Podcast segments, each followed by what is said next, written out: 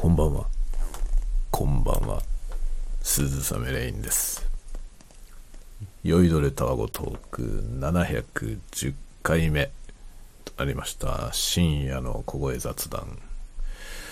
えー、現在7月、もう2日になりましたね。7月2日の未明1時49分でございます。深夜の小声雑談。久しぶりに本当に深夜ですね。深夜っていうのは何時から深夜ですか？なんかあの、労働基準法的には深夜稼働、えー深夜業務というかなんだっけ、えー忘れました。深夜業務なんだろうなんて言うんだっけえーですよね。えーあれ、残業の、残業じゃなくて、残業は、あの、1日8時間を超えて仕事をした場合が残業ですよね。で、それとは関係なく、深夜、深夜の稼働っていうのがなんかあって、22時以降ですよね、確か。22時以降が深夜区分になってたような気がしますが、どうでしょうか。まあ、僕はあんまり詳しくは知らないんですけど、あの、まあ、そういうね、感じでいけば、22時以降が深夜であれば、僕の深夜の小声雑談は大体毎毎回深夜ですね。10時より前にやることはまああんまりないですね。今日は1時49分、1時50分になりましたが、もうすぐ2時なんでかなり夜が更けておりますね。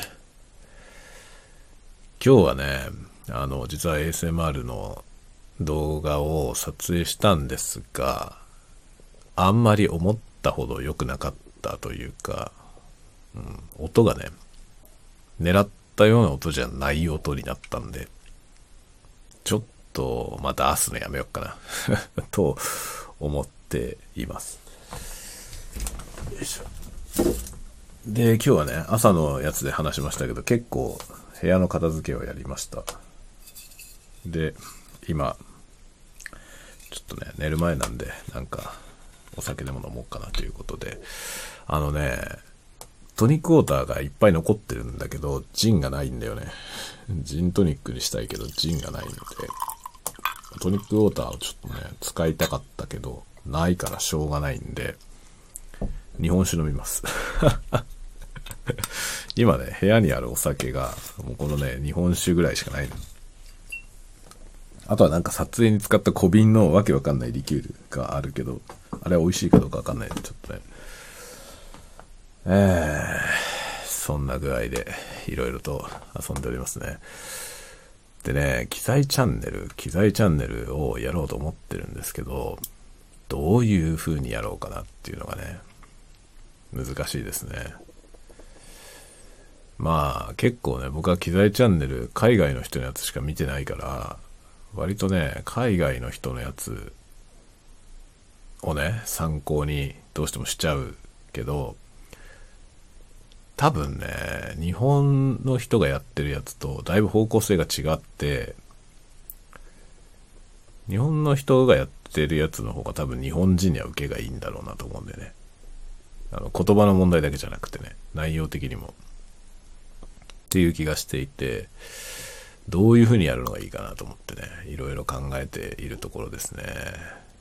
機材チャンネル、まあ機材のね、解説というか、解説でもないけどね、解説じゃなくて、レビュー的なやつ、こんな感じだよっていうのをやる。プラス、あとはですね、なんか、ハウトゥーみたいなことね、あの、録音のね、ハウトゥーみたいなことをちょっとやろうかなと思ってます。なんかね、うちわではやってるんですよ。うちわではやってるというか、まあ、こういう時どうすればいいんですかみたいなやつ、友達に聞かれた時とかにね、知り合いとかね、そういう人に聞かれた時に、ちょこっと動画撮って、こうやってやるとできるよみたいな操作のね、やり方とかをやったり、あとスクリーンショットね、スクリーンショット撮って説明したりとかっていうことは割とやってるんですけど、そういうのを動画にしたらいいんじゃないかなと思ってて、まあそういうのも含めて、そのね、新しいチャンネルの方でやろうかなと思ってます。まああくまでそっちはサブチャンネルで、メインは ASMR のつもりなんですけどね。なかなかどうなることやらっていう感じですね。で、まあ、だいぶね、ノウハウは積まれてきていて、だいぶ音質は改善してきているんじゃないかなと思っております。で、それプラス、ゲームもね、ゲーム実況もね、やりたいなと思ってんですけど、まあゲームはね、ゲーム実況は、僕は上手くないからさ、その、上手くない人の実況という感じですよね。ゲームのプレイの参考にするとかじゃなくて、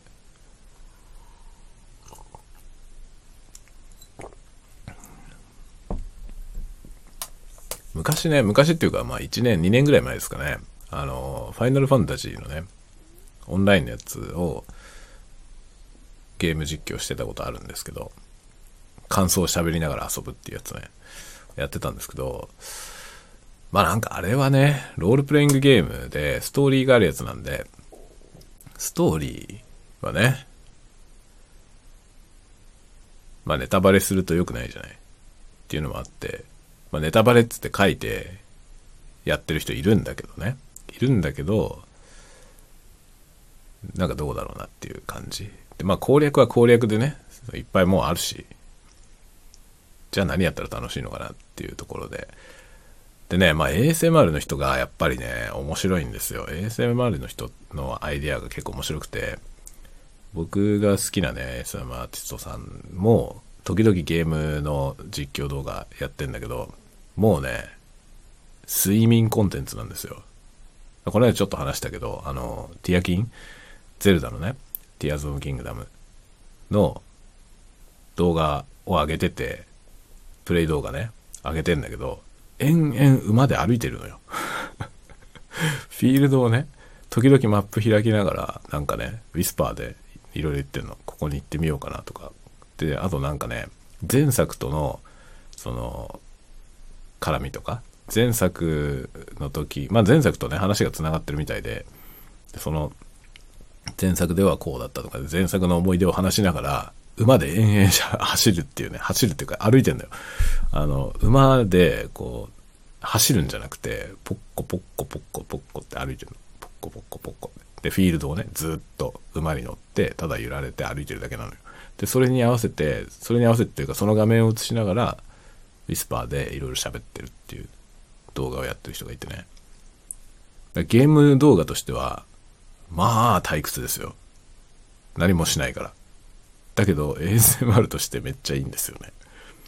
すごい眠くなるよ。すごい眠くなるから、あれはね、あ、超いいなと思いました。睡眠コンテンツとして。あの淡々と何も起こらないゲームをずっとね、プレイしながら延々喋るというやつ。なかなか面白いですね。ああいうことはさ、ゲーム実況の人は思いつかないじゃない。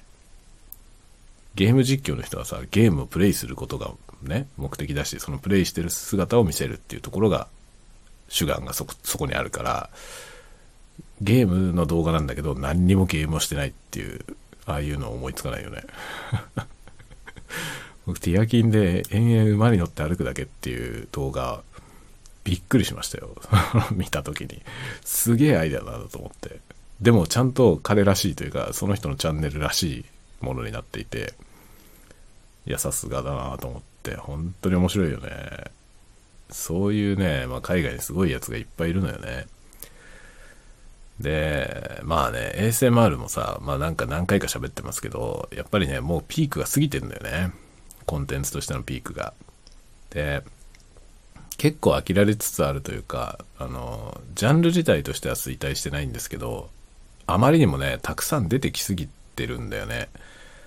新しい人たちがあまりにもたくさん出てきていて、で、YouTube のリコメンドが追いついてない感じなんですよ。で、僕もね、ASMR ばっかり見てるから、あの、ひたすらおすすめされてくるんですよね。僕のリコメンドのところは、今、あの、ASMR の動画と音響機器の動画最近ね、ボイスオーバーっていうね、ボイスオーバーっていうのは、あの、なんだろうね、多分日本語で言うところのアフレコみたいな感じのものだと思うんですけど、ボイスオーバーっていうジャンルがあって、まあそのアフレコとかナレーションをやっている人とか、そういうのを目指してる人向けの動画がね、ボイスオーバーっていうキーワードで探すといっぱい出てくるんですけど、そのね、ボイスオーバー系のやつ、たまたま、そのボイスオーバーのチャンネルをやってる人が、僕の気になってるマイクをレビューしてたんで、そのレビュー動画を見たのをきっかけに、ボイスオーバーのね、やつもおすすめされてくるようになったんですよね。そのボイスオーバー系のやつが結構面白くて、面白いというかね、あの、声のいい人が多いんですよ。まあ、今んとこ僕男の人のしか見てないんですけど、男性のボイスオーバーの、その外国人のね、やつがね、えらい声のいい人が多くて、すごい気持ちいいんですよ、聞いてて。で、やっぱり音にこだわって、音というかその音声にこだわって録音してるから、で、その録音する技術を解説したりするチャンネルをやってるんですね。ボイスオーバーのそのデモテープを作る、デモテープっていうかまあテープじゃないけどさ、あの、ボイスサンプルをね、録音するのにどういうやり方で録音するといいとかっていうことを解説する動画をやってる人が結構いるんですよ。何人かいるんだよ。で、それを見てるんですよ、最近。で、その録音に関してはもう僕はすでに知ってるようなことしか言ってないんですけど、そのね、声がいいのよ。その喋ってる声が。でその声が良くて心地よいから、もうすでに分かってる話のノウハウのね、ハウトゥー系のビデオなんですけど、それをね、ひたすら見ちゃうんですよね。だから新しい情報が得られるわけじゃないんですよ。その録音の仕方とかを説明してるけど、それはもう僕は知ってることばっかりなんで、何も新しい要素はないんですよね。ないんだけど、見ちゃう。すごいよ、魅力があって、声が。やっぱボイスオーバーのプロだから、まあ言っちゃえばね、あの、多分、アメリカ、その人アメリカ人なんですけど、アメリカ版の声優さんですよね、いわいわいわばね。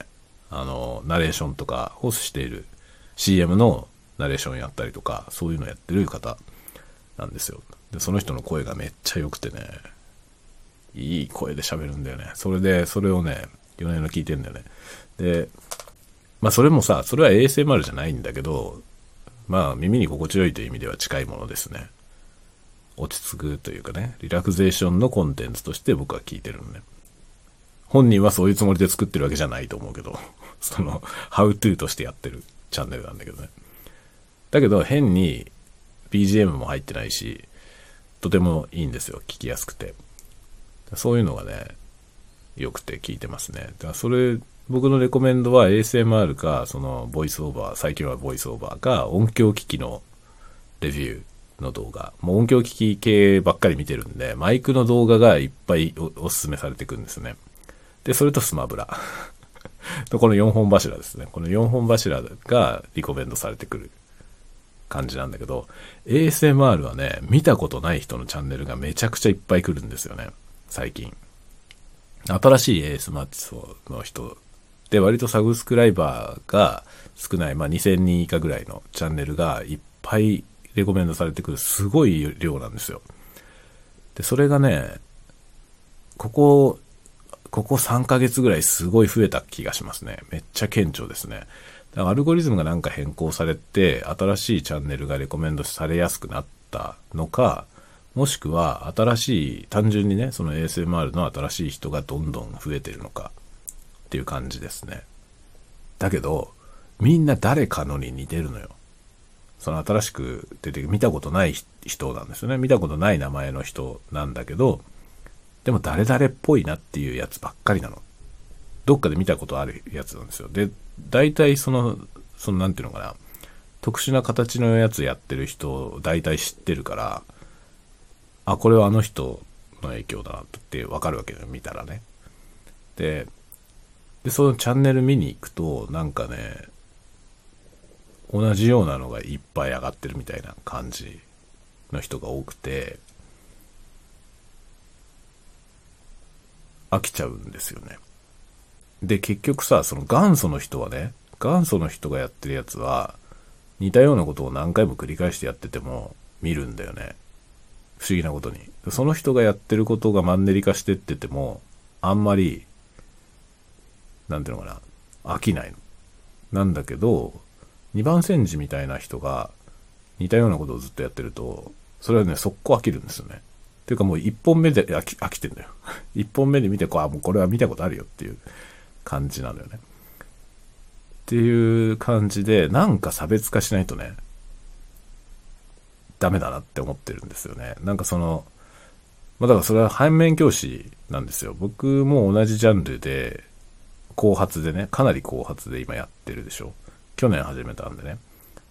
まあ ASMR としてはもう完全に枯れ切った後の状態ですから、そこから始めてるんで僕もだいぶ後発なんですけど、今僕より新しい人たちが、誰かと似たようなのをやってる人が大量にいるのよね。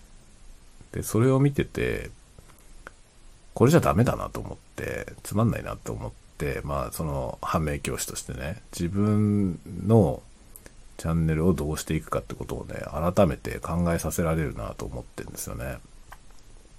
だ僕も好きな人何人かいる。まあ僕が好きな人がそもそもあんまりトラディショナルなことやってないっていう感じなんですよね。ちょっと特殊なことをやってる人のやつが好きだから、そういうのばっかり見てるんですけど、やっぱなんかね、独創的なことをやらないと、難しいなっていう気はしますね。てか自分がね、自分が飽きちゃうんだよね。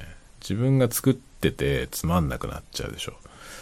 だからなんか新しいことしたいなと思うし、なんか差別化？その内容が新しくないにしても、音がいいとかね。なんか、なんか差別化したいですよね。それをね、すごい今考えてますね。難しいなと思って。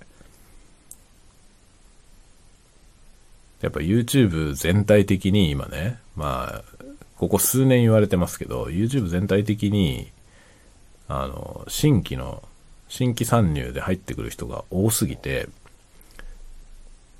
結局埋もれちゃう状態になってるんですよね。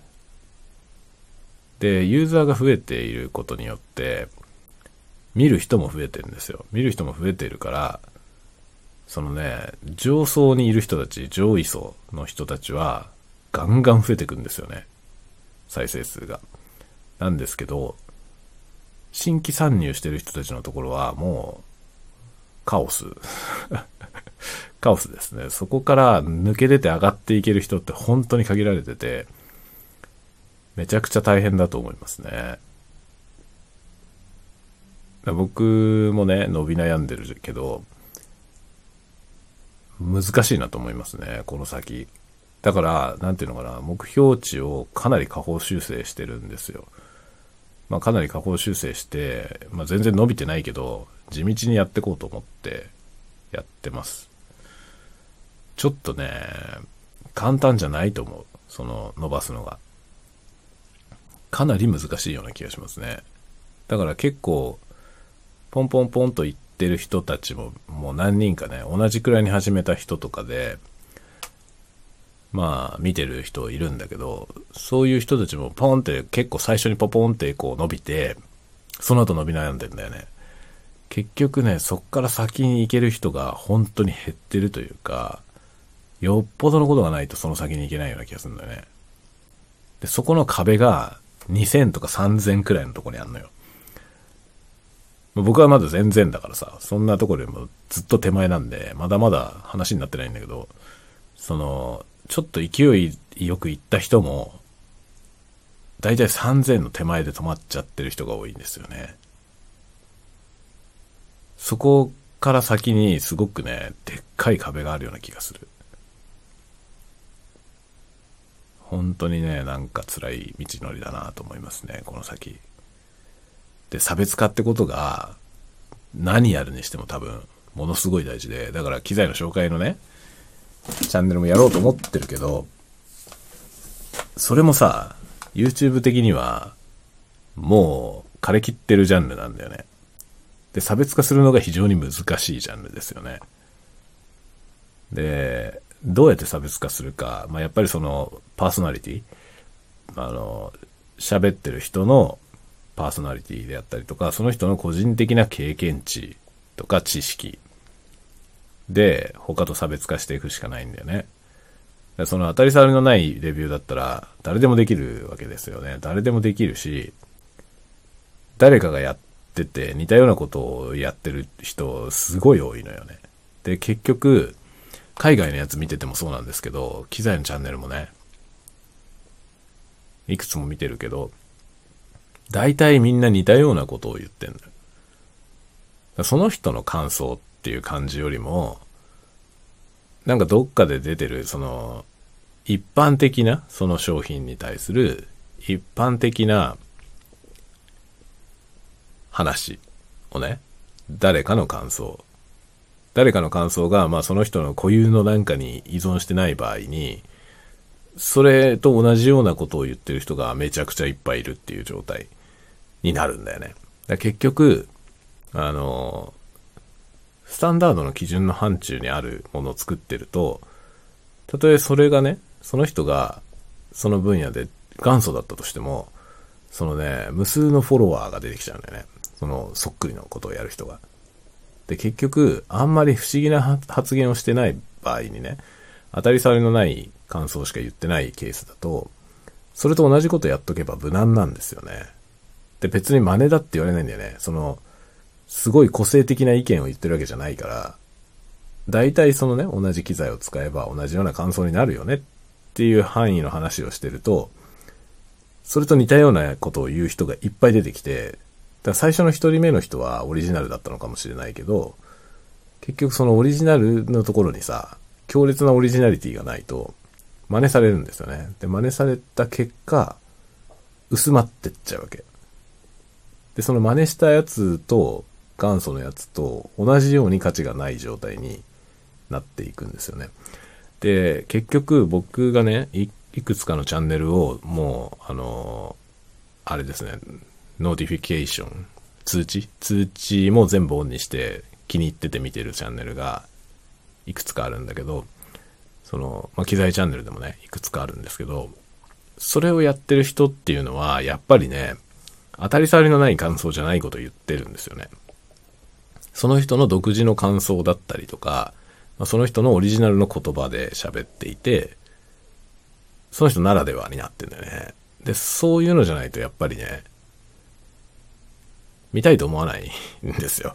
見たいと思わなくて、自分がなんか商品を買おうと思っても、そのね、なんか機材を買いたいなって思った時に、それどうなのかな？買う、果たして買う価値はあるのかな？って思うことあるじゃない。で、そういう時に、YouTube で検索するでしょ？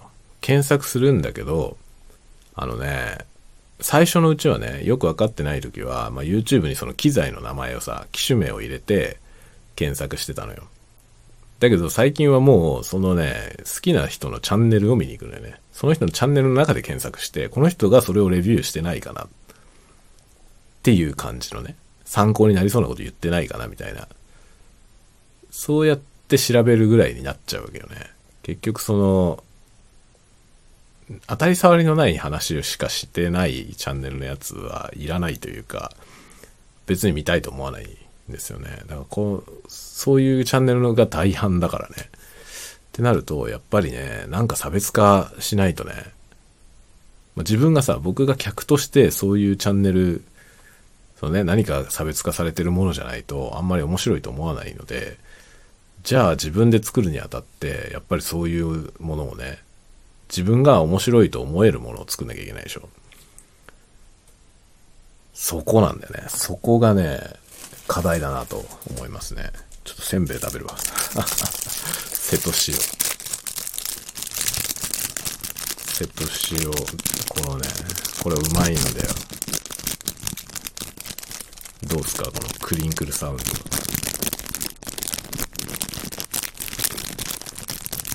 くすぐったいでしょ。耳がくすぐったいでしょ。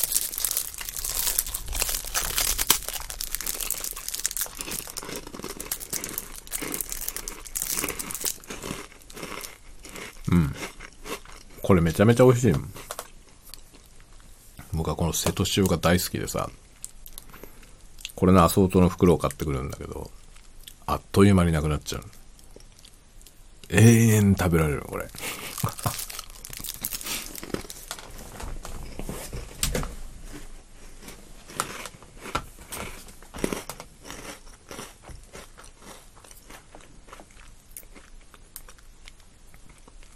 まあほんとね、差別化って難しいよね。で、ちょうどさ、そんなようなことを考えてたから、あの、今朝、ツイッターにもね、あの、創作の話もね、書いたんですよ。クリンク、クリンク。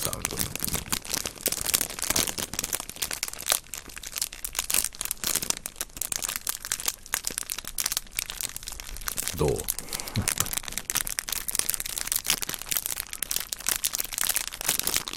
どう？っつってもこれあれだな。あの、スタンド FM の処理が入っちゃうと、これはあんまり終わらないかもしれないですね。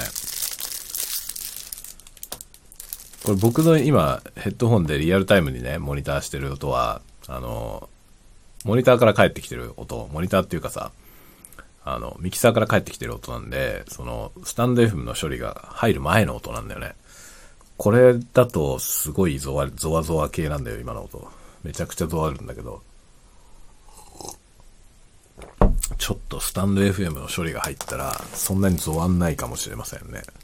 ASMR はね、本当になんか、あの、ポスト処理かければかけるほど、ゾワ度が下がっていくんで。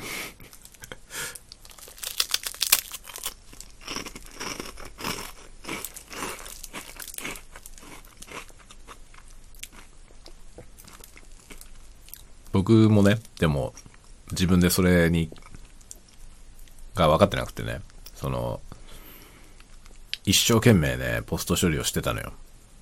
ずっとね。最近それをやめましたけど、ポスト処理やめた方がゾワ度が高いよ、やっぱ。やっぱりなって感じ。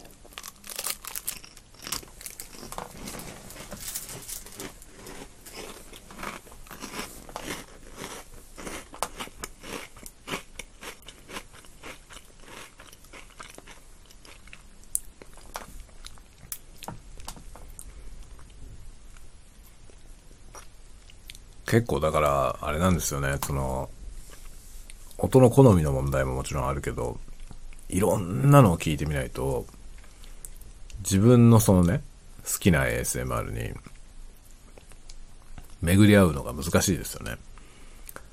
で、多分ね、ASMR が本当に好きな人は、あの、それを求めて旅をしてる。YouTube の中を旅してるのよ。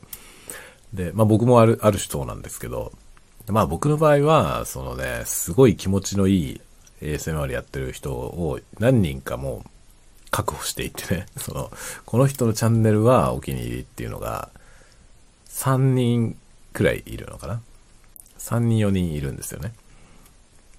で、そればっかりを、それだけをまあ最近は聞いてますけど、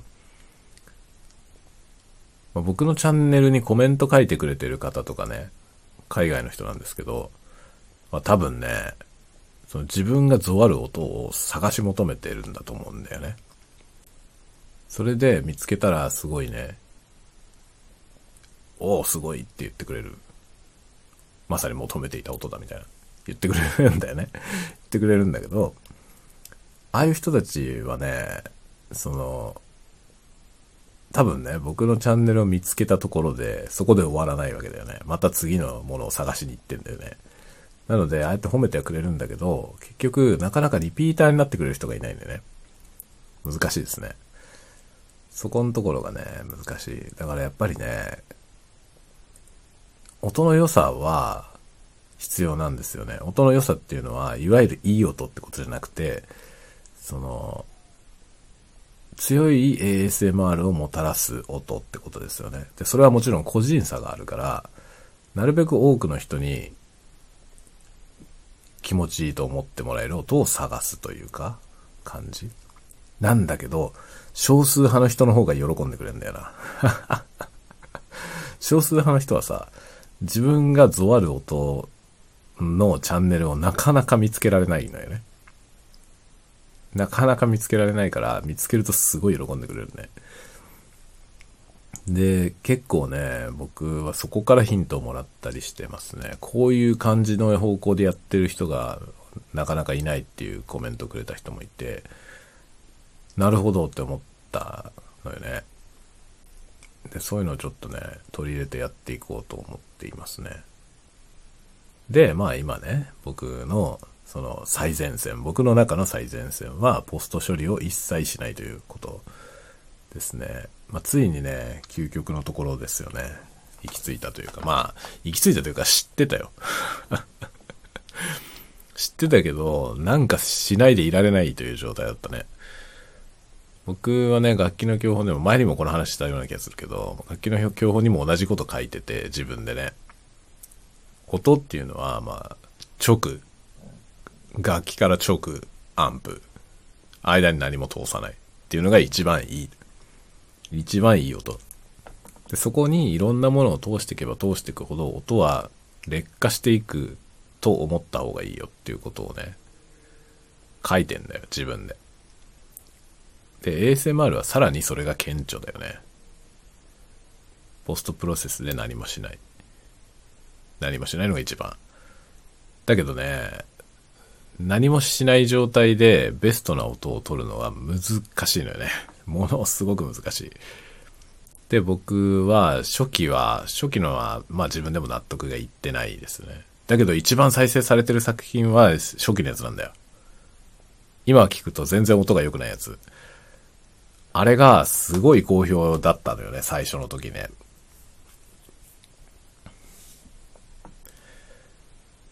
だから音質の問題じゃないってことだよね、きっとね。その一番好評だったやつは音良くないからね、僕のチャンネルのやつね。僕のチャンネルで文字通り一本だけ桁が違うやつがあるんですよ、再生数の桁が。短いやつなんですけど。で、あの短いやつは、まあ、気軽に見てもらえるから再生数は稼ぎやすいですね。ただし尺が短いんで、その再生時間に全然貢献しないんですよね。で、そういうやつ、まあでもあれがね、すごく好評で、だけど音は良くないんだよな。正直、あの ASMR の動画見ても自分でゾワゾワゾワしないからね。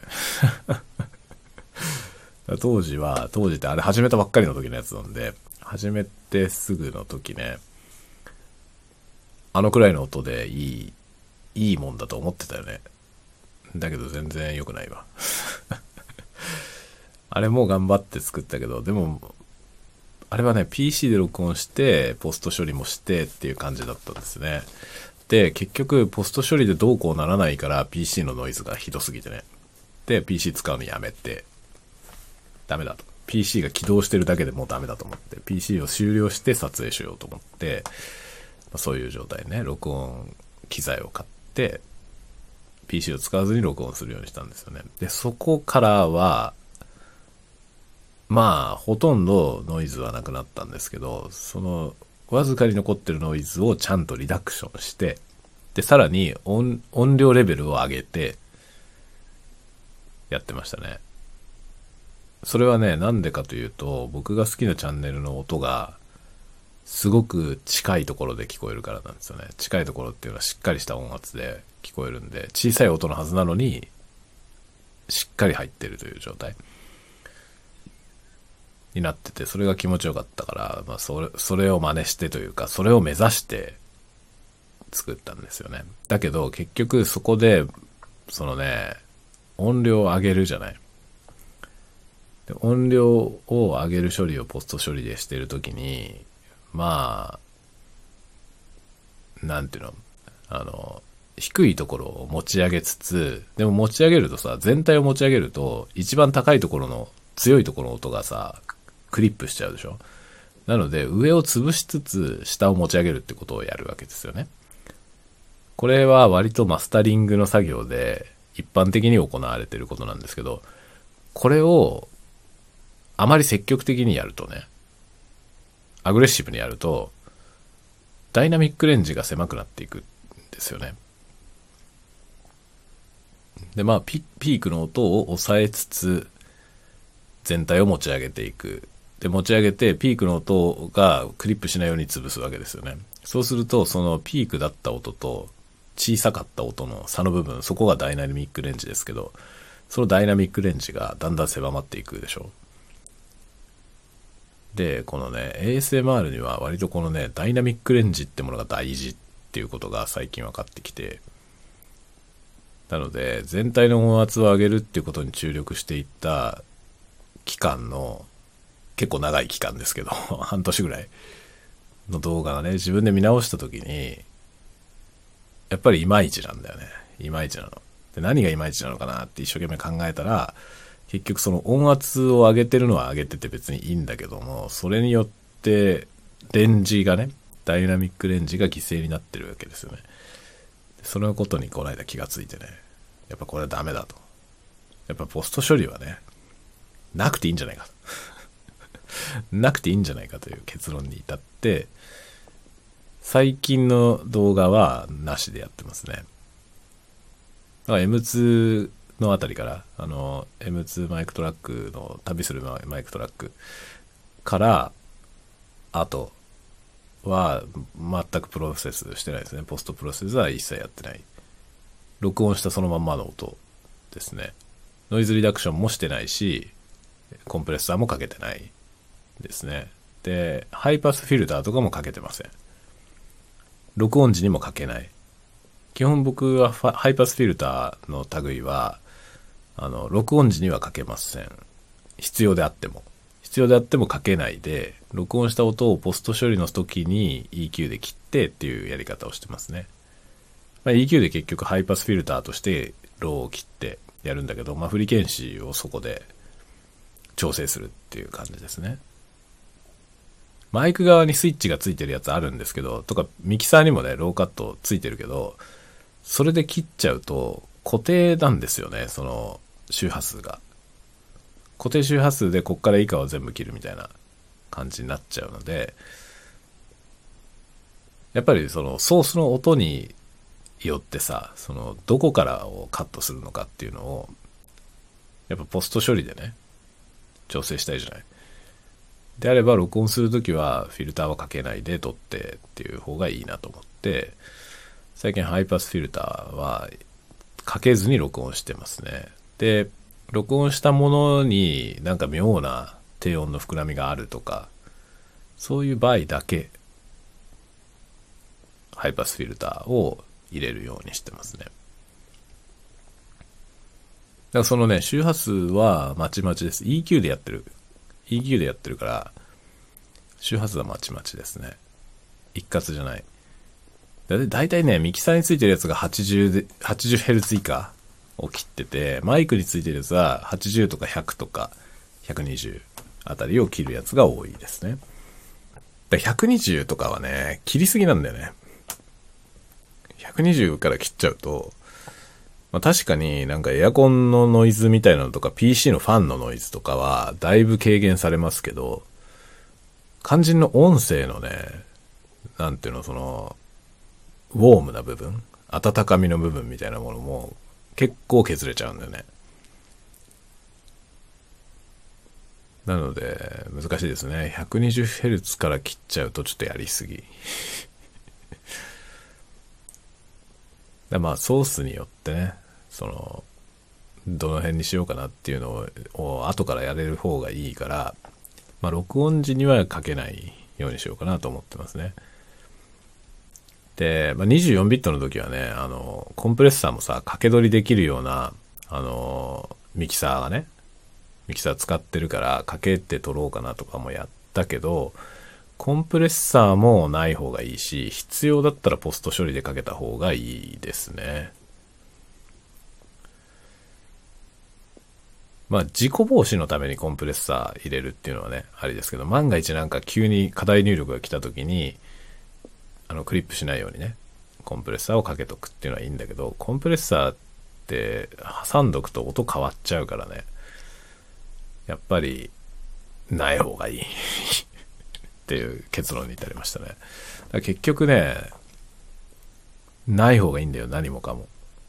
何もしないでいいんだったらそれが一番いいんだよね。っていう結論に至りましたね。特に ASMR はね。そうですね。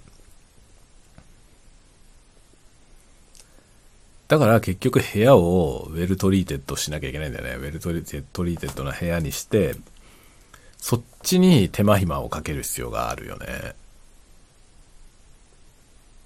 まあ、ナレーションをちゃんと撮れるような部屋をチューニングしておいて、それで撮ればね、あの、ASMR はね、バッチリだよね。バッチリ撮れると思うんだよね。っていう感じですね。だからまあうちはね、そんなにがっつりではないけど、一応まあナレーション、まあナレーションのどのぐらいのレベルのナレーションかによるけど、そこそこのね、ハイアマチュアぐらいのナレーションだったら、十分撮れるんじゃないかなと思いますね、この部屋で。十分なんかその実用的な音が撮れるんじゃないかなと思いますね。まあ、プロフェッショナルの音を撮るとなったらちょっとね、ちょっとさすがにまだこの、この程度のトリートじゃダメだと思いますけど。まあマイクとかもね、プロフェッショナルの音を撮るんだったらちょっとまだしょぼいよね。うちのマイクじゃまだしょぼいですね。だけどなんか、ハイアマチュアレベル、セミプロぐらいのレベルであれば、この部屋で録音できるんじゃないかな。と自分では思ってんだけど。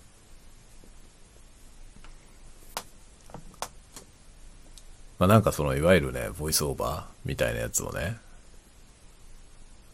まあ、やってみたいけどさ、僕も。やってみたいなと思うんだけど、何をこうサンプルボイスにすればいいのかなっていうところだよね。そういうのもね、なんか、ね、やってみても面白いなと思うんだけどね。まあでも、ポッドキャストでいいか。ポッドキャストでいいよね。まあちょっとそのね、ボイスオーバーの人の YouTube がね、とても気に入ったからさ、その、まあ、声がいいからっていうのでね、結構気に入ったチャンネルがあったんで、なんか、そういうコンテンツとしてね、この、タワゴトークがね 誰かにこう、愛用してもらえたらいいなと思いますね。まあでもね、肉声ってっていうのはいいですよね。人間のその生の声。これはなんか国籍によらないね。国籍によらないから言語にもよらなくて、まあ、言語によって確かに耳に心地よい言語とそうでない言語っていうのはあるんだけど、あるじゃない。何語で喋ってるかによって、同じ声質であってもね、なんかこう、耳に心地よいっていうのと、そうでもないっていうのあるでしょ。あるよね。なんかその言語によって感覚が違うというかさ。で、全然意味のわからない言語、自分が全く知識を持ってない言語の、その喋ってる声みたいなのって、もう、なんていうのかな、インストルメンタルの音楽みたいな感じ。その、話してる言葉の内容がわからないからさ。だから、なんて言うんだろう。内容のわからない歌詞が乗っかってるイコール、まあ、気楽曲みたいな感じ。その言葉に意味がない。言葉に意味はあるんだけど、喋ってる人の本人にとっては意味があるんだけど、受け取る僕にとってわからない言語だとさ、意味がないじゃないその意味のない音として聞こえるじゃないその意味のない音として聞いてる時のその耳に、耳当たりの良さっていうか、心地よさっていうのは、あるよね。で、割とね、僕は自分が全く知らない言語の YouTube とかもよく見てます。その耳に心地よいやつを探して。でその時にね、その全然わからない言葉で話していたとしても、その人の声が好きかどうかっていうのはあるんだよね。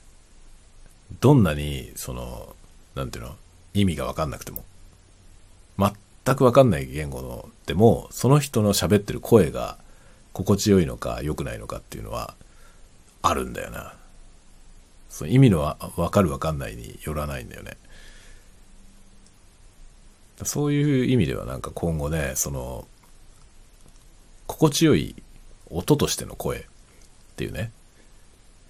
一般にはさ、声っていうのは、その言葉を伝えるでしょ。だから歌でもさ、まあハミングみたいなね、北の国からみたいな曲もあるけどさ、まあ基本はなんか歌っていうのも歌詞が乗っかっていて、で、その歌詞を歌うじゃない。だから意味があるんだよね、そこに。伝えたいメッセージみたいなものが言葉として乗っちゃいがちなんだけど、だけどそういうのを超越したところにその声の魅力っていうのはあるよね。肉声っていうものの、なんて言うんだろう喜びみたいなもの。あるじゃない。そういうものをね、なんか、届けられるコンテンツにしていきたいなと思ってますね。ただこのコンテンツをね、海外の人に届ける術がないんだよね。今は。だからこれを YouTube でやればいいんだよ。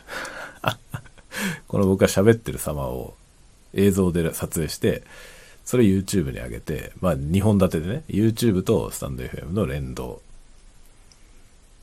同じ内容のコンテンツを出す。YouTube だったら、まあ国籍、言語、所在地関係なく、世界に届けられる。んだよね。だから YouTube に上げた方が多分ね、より多くの人に届くと思いますね。だから意味は全然わかんないけど、耳、耳当たりがいいから聞くっていう人もいるかもしれないね。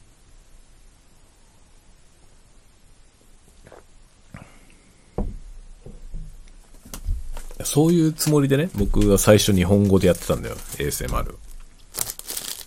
日本語っていうのが、その日本語を知らない人からすると、結構耳に心地のいい言語らしいのよ。そういう意見を聞いたことがあったから、じゃあ日本語でもいいんじゃないかと思って日本語でやってたんだけど、コメントをもらったんだよ。その、音もビジュアルも好きだけどね、僕が作ってるもの。音もビジュアルも好きなんだけど、何を言ってるかわからないからね、英語でやってくんないかとっていうコメントが来て、そうだよね、と思ってね。それで英語を始めたのよ。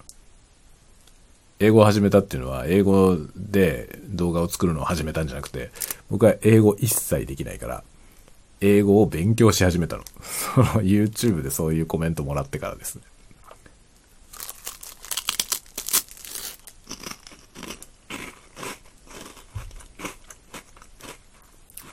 それが去年のね、6月の話。だから、ちょうど1年経ったんですね。英語をちゃんとやろうって思ってから1年経ちました。難しいよ。全然。まだ喋れないですね。だけど、聞く方のスキルは大幅に上がりました。去年の6月の時点では僕はね、その海外の人の ASMR のチャンネルも何言ってるかほとんどわかんなかった。でも今は、ほぼわかりますね。YouTube で聞き取れないやつはほとんどない。あの、YouTube はさ、説明として喋ってる人が多いでしょ。そうするとみんなね、すごくはっきり喋るんですよね。はっきり喋って、わかりやすいようにゆっくり喋って、何かを説明してるからさ、丁寧に話すでしょ。なので、YouTube のビデオは、割とほとんど僕多分、今耳で聞いて、ほぼわかる。英語はね。他の言語は全然ですけどね。英語は、英語に関してはほとんどわかりますね。でも、これがね、その、映画とかになるとね、100%はわかんない。まだ。だいぶ慣れましたけどね。だいぶ慣れたけど、結局映画みたいなのっていうのは、なるべく自然になるように演技してるでしょ。演説ではないから。演説じゃないし、説明でもないから、日常の会話として話してるから、もっとフランクに喋ってるし、その省略もいっぱいするでしょ。だから、そういう会話になっちゃうと、今の段階ではまだ7割ぐらいしかわかんないですね。だけど、YouTube ので喋ってるもの、英語で喋ってるやつはほとんどわかるようになった。それが1年間の成果です。1年間のリスニングの成果 がそんなもんですね。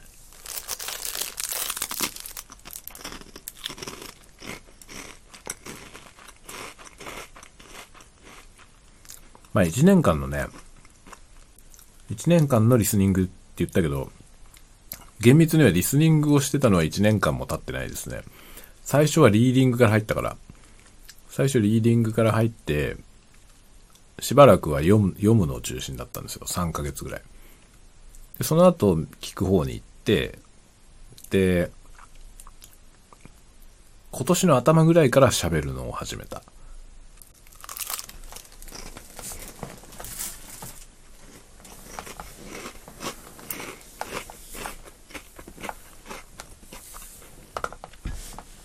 まだまだお粗末千番だけど。でも、わかることが増えてきて、やっぱりやれば、やればできるようになるんだなっていうのは、改めて思いましたね。スマブラはね、スマブラはなかなかできるようにならないけど、英語はできるようになってきたよ。もっとちゃんとね、何しろこのタワゴトークを英語でできるようになりたいんで。英語版酔いどれタワゴトークをやりたいのよ。英語版の酔いどれタワゴトークできるようになるのが僕の夢ですね。夢というかゴール。設定したゴールです。そこまでいければいい。英語力は。僕の英語力はそこまでいければいいです。だけどそれはめちゃくちゃハードルが高いと思うね。何しろ日本語でもこのタワゴトークを、みたいなことをやるのは難しいからね。これを、セカンド言語でやるのは多分めっちゃ難しいと思う。相当言語に精通してないと多分できないよね。自由自在に喋れないと、このタワゴトをまく仕立てるのはできないと思いますね。僕はとにかくおしゃべりだからさ、日本語でね。普段日本語で話者として暮らしてますけど、僕は喋るの好きなんだよね。だから、こういう音声配信とかを始める前からずっと喋ってるからね。ひたすら喋ってますからね、ずっと。ちっちゃい時からね。それで、この日本語に関するそのさ、日本語のスピーキングスキルが、多分僕めちゃくちゃ高いのよね。そうなんだろう、しゃべ、しゃべくり倒す能力がね。それはなんか難しいテクニックとかじゃないですよ。難しいテクニックとか、なんか複雑な話をするとかそういうことじゃなくて、思いつくままに延々喋り続けるっていうことのに対する訓練がね、されてるわけ。別に訓練したわけじゃないんだけど、そういうことに慣れてるんですよ。だからこんなに喋れるけどね、これを英語でやろうと思ったらめちゃくちゃ難しいな。だこれができるようになったら、まあ多分、会話はできると思うんだよね。海外の人と普通にお話をするっていうことができるようになると思う。これだけたわごとが喋ればね。だけどこれ難しいんだよね。これは本当にハードル高いと思いますね。僕はもう英語の、僕の英語学習の最終ゴール。最終ゴールはこのタワゴトークと同じことが英語でできるようになること。それ、それだけできればいいわ。それ以上のことは求めてない。だけど難しいよね。これ日本語でもね、僕、後で聞いて思うんだけど、そのね、よくそんな単語出たなっていうボキャブラリーがね、使われてることあるんだよね。だそんな、そんな単語を普段喋ったことないよねっていうようなのが、このタワゴトークの中にポンって出たりとかしてて、そういうのってなんかね、だから自分では説明できないんですよ。どうしてそれができるのか。説明できないんだけど、多分今までのいろいろな無意識に、のうちにされていた訓練の結果だよね、きっと。何しろ別に喋ることを訓練しようと思ったことは一回もないんで、練習したことはないんですよ、日本語で。日本語でこう喋ることをね、練習したことは一回もないんだけど。いつの間にか備わっていたんですよね。まあでも考えてみたらね、ずっと喋り続けてきたから、ちっちゃい頃から。とにかく喋ることが好きだった。学校とかさ、小学校とかでさ、とにかく発言したがるやついるじゃない。僕、ああいうやつだったからね。僕そういうタイプだった。とにかくなんか、先生がさ、これ分かった人って言ったらパーって手挙げて、とにかく発表したがるタイプでしたね。うざいよね。今思えばほんとうざいけど、僕多分相当うざいやつだったわ。小学校の時。6年までずっと。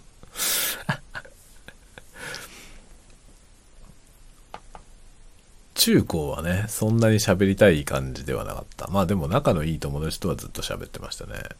まあ基本的に喋ることは好きだね。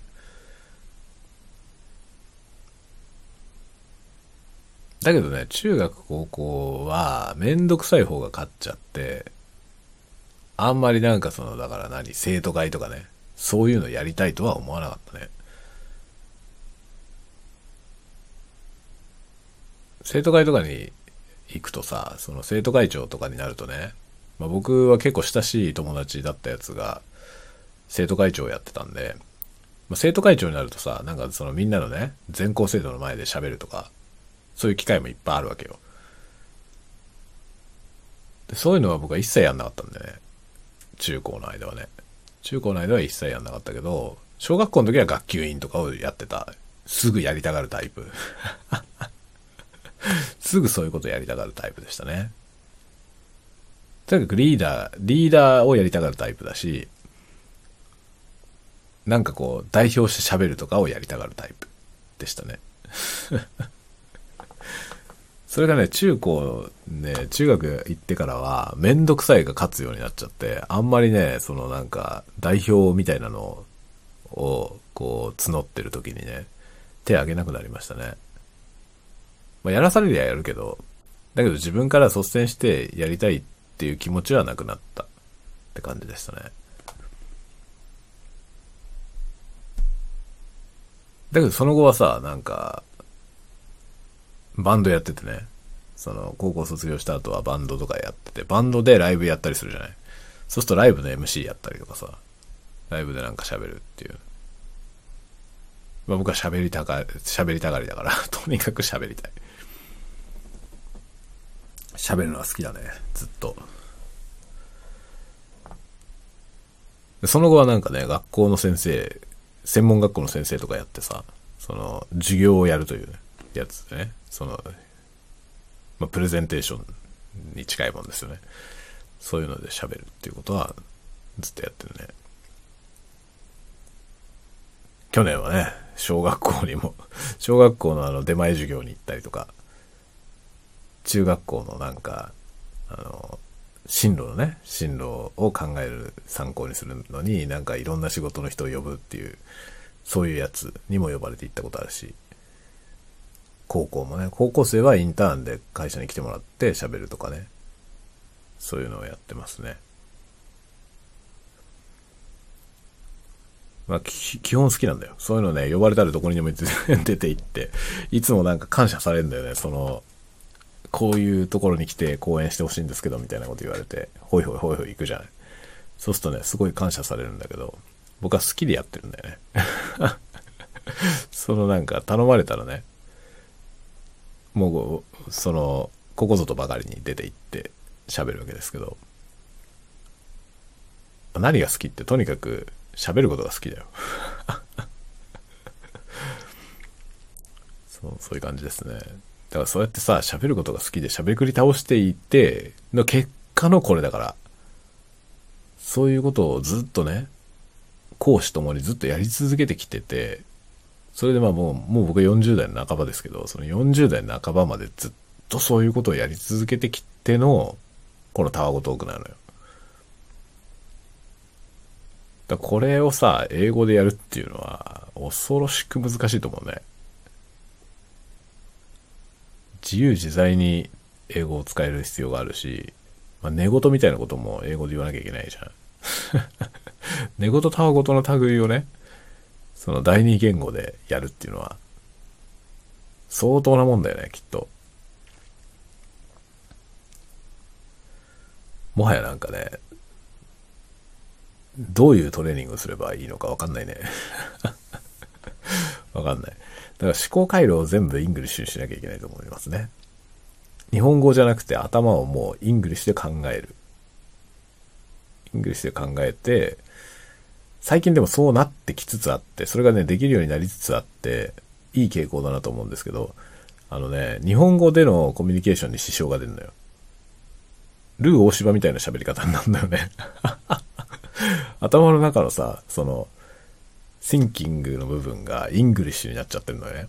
だから、まあでも100% English じゃないんですよ。そこまでできてたらもう英語で喋れるってことだから、その、そこまではいけてないんだけど、だいぶそこが自然に英語で考える、ものが考えるっていうところができるようになりつつあるの。なりつつある。なったじゃなくてね。できるようになったんじゃなくて、できるようになりつつあるんだけど、そういう今中途半端な状態だから、その状態のままなんか日本語でこう喋んなきゃいけない。考えながら日本語で喋んなきゃいけないってなった時に、ルー大島みたいになる。その、なんていうの、英単語が日本語の中に無理くり詰め込まれてるような状態になって、もう自分一体何を言ってんだろうな、僕はってなるね。面白いですね。でもこれが多分ちゃんとできるようになれば、その、スピーキングじゃなくて、シンキングが英語になればね、多分スピーキングの方はもうついてくると思うんですよ。あとはもう口から流れて出るっていう風になると思うけど、そこに行くまでが大変だね。何事もそうなんだよね。なんかね、いろんなことを今までやってきて思いますけど、上達のその成長曲線ってさ、すごい極端なカーブになるよね。最初がポンって少しね、その、うん、初心者から初級者ぐらいまでのところはポポポンっていくんだよね。あんまり壁になんなくて。ポポポンっていくんだけど、そっから中級への壁がでかいよね。まず一番最初のね、巨大な壁。初心者から中級者への壁。 intermediate への壁がでかい。それを超えられなくて挫折する人が多いよね。だからその序盤で挫折しちゃってやめちゃうっていう人の多くは、そのね、ビギナーから intermediate のそこの上がるところの壁が越えられなかった人が辞めていく傾向はあるね。で、僕は今ね、多分そこら辺のところにいるんだよ。その壁を一生懸命掘ってるところなんだよね。でその壁がもうすぐ穴が通ると思ってんだけどさ、自分では。この調子で掘り続けていけば、ある時ポンって開けて、ああ、トンネルが通ったぞ。抜けたぞ、向こう側に来たぞって、ってなると思うね。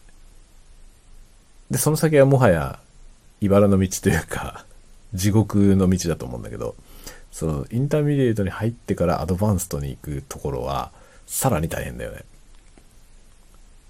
そこは本当に難しいと思うね。で、僕はあくまでも最後まで独学でやろうと思ってるけど、多分ね、どっか途中で無理だってなると思う。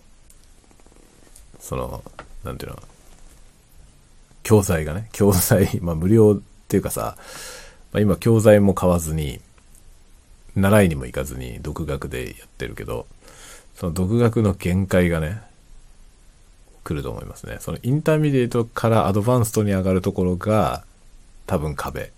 その、なんていうの、その独学でできるところの限界値だと思う。ものすごい強靭なハートを持ってる人は多分そのまま最後までいけるんだけど、多分僕はね、自分ではそこまで、うん、なんかいけない気がするね。自力で advanced までは上がれない気がしますね。まあでも intermediate、higher level、higher intermediate level ぐらいになれば、多分僕が求めてることはできると思うんだよね。まあ、英語のさ、英語のその、ランキングっていうかレベル？レベルっていうのはさ、A1、A2 が、まあ、ビギナーで、B1、B2 が intermediate で、C1、C2 が advanced ってなってるんですけど、その B2 から C1 に上がるところが多分、独学だと難しいような気がするね。僕はだよ。できる人はできると思うけど、僕にとっては多分、そのね、B2 までは多分いけると思うのよ、独学で。で、今僕は多分 B1 ぐらいのレベルなの。B1 の下半分くらいのレベルですね、多分、今。自分の現状が。で、その B1 レベルを今、一生懸命掘ってってて、そこから B2 に行くぐらいまでは多分独学でできると思うんだよね。で、B2 まで行けば、おそらく僕が求めてることの大部分はできると思いますね。B2 までもうすぐ、もうすぐなんだよ。もう少し頑張れば多分そこまではいける。だけど、その先の C1 レベルに行くところは、僕は多分独学じゃ無理だと思うな。僕は。僕は多分独学じゃ無理で、そこを目指そうと思うなら多分、今僕が好きで見ている YouTuber の人がやってる教室みたいなやつに課金して習うしかないだろうね。多分。そこはもうね、多分ティーチャーに教わらないとできないと思いますね。もちろんさ、C2 レベルまでね、ずっと全部独学でいける人もいるのよ。それはでもね、もう強、強靭な独学力が必要だね。僕にそれは多分ないんだよな。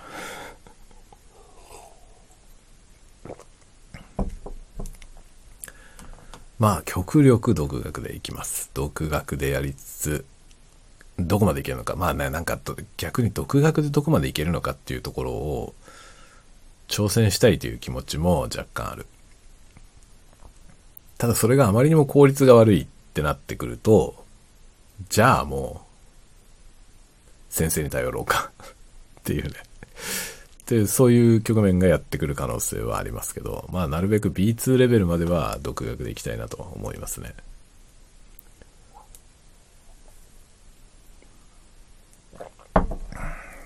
まあ今1年、初めて1年でしょ？次の1年で B2 まで行きたいね。次の1年で B2 まで行ければ、この ramble talk がね、 English でできるようになるような気がする。そこまで行きたいね。そしたらもう YouTube はもう全部英語でやるわ。やりたいわ、本当に。僕がね、好きで見てるチャンネルの中にも、英語のネイティブスピーカーじゃない人がね、YouTube のために英語をやって、まあ、2、3年で、もうかなり、もう、ネイティブなのっていうぐらいの英語を喋ってる人いるのよね。3年くらい経ってるかな。その最初の、最初の頃ね、その人のチャンネルのすごい最初の方のやつ見たら、英語が拙くて、ああと思って。この人 YouTube 始めた時はあんまり英語できてなかったんだと思ってびっくりするね。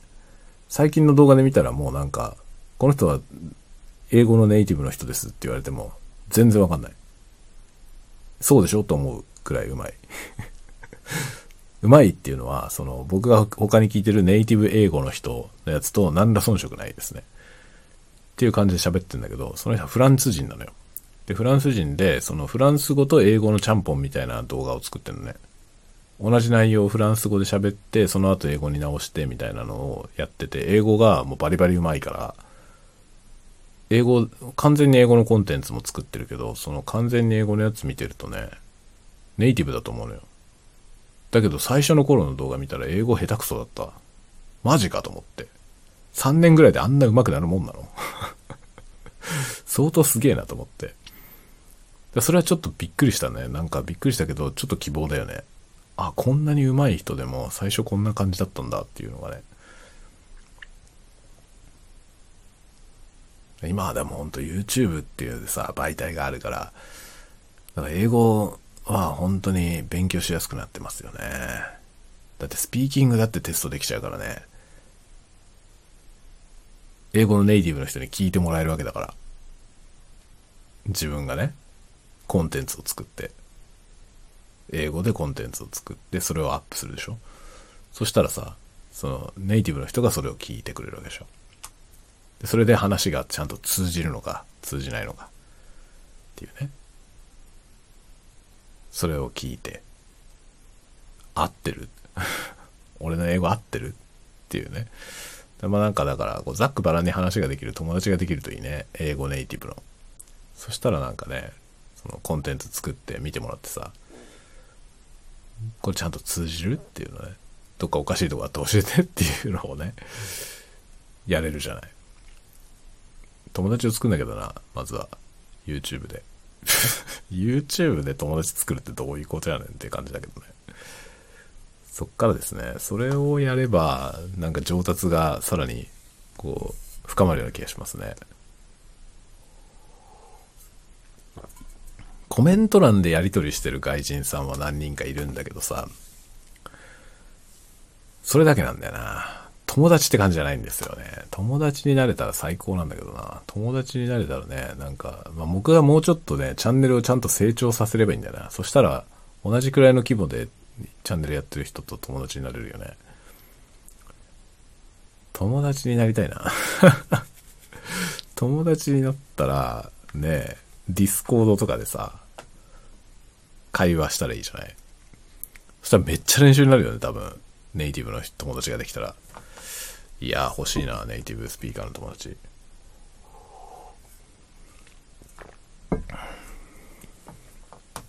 先生はね、いるけどね。先生は YouTube にいっぱいいて、でもそこの先生のところの教室に入ればさ、ネイティブの先生と話ができる機会はいっぱい作ってもらえるんだけど、ちょっとそれはね、僕にとってはもうちょっと後の話なんだよな。最後の手段というか、まあ B2 レベルから C1 に上がるときはそれをやりたいなと思いますけど、まずは今ね、B1 から B2 のところだから僕は。そこをまずやんないとね。B1 から B2 レベル。だから下手したら僕は A2 から B1 レベルなんだよね、今。B1 までいけてないような気がする。それをね、ちょっと頑張ってやっていこうと思いますよ。さあ、なんかね、もう、だいぶね、朦朧としてんだよ。さっきから。